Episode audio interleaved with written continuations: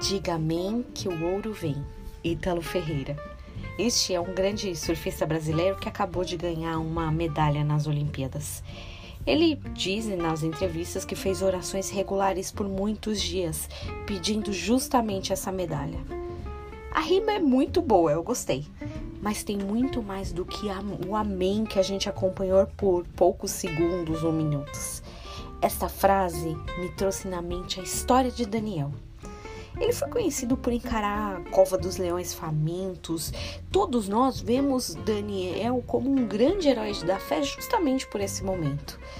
Mas essa é a parte do amém, porque a vida reta de oração, de devoção que Daniel teve durante toda a sua existência é exatamente o que fez com que ele fosse vencedor nas co na cova dos leões.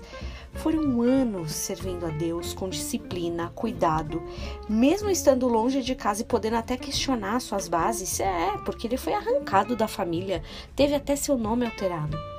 Essa é a parte que vem antes do amém. Que legal ganhar um título, alcançar grandes coisas na nossa vida profissional ou pessoal. Que bacana é o momento do ápice. Porém, o que vem antes é o que faz toda a diferença. No caso do surfista, muito treino, menos horas dormidas, dieta rígida e muita oração. Foi assim que ele chegou ao Amém. Ao sim seja. Tem coisas na vida que você sonha?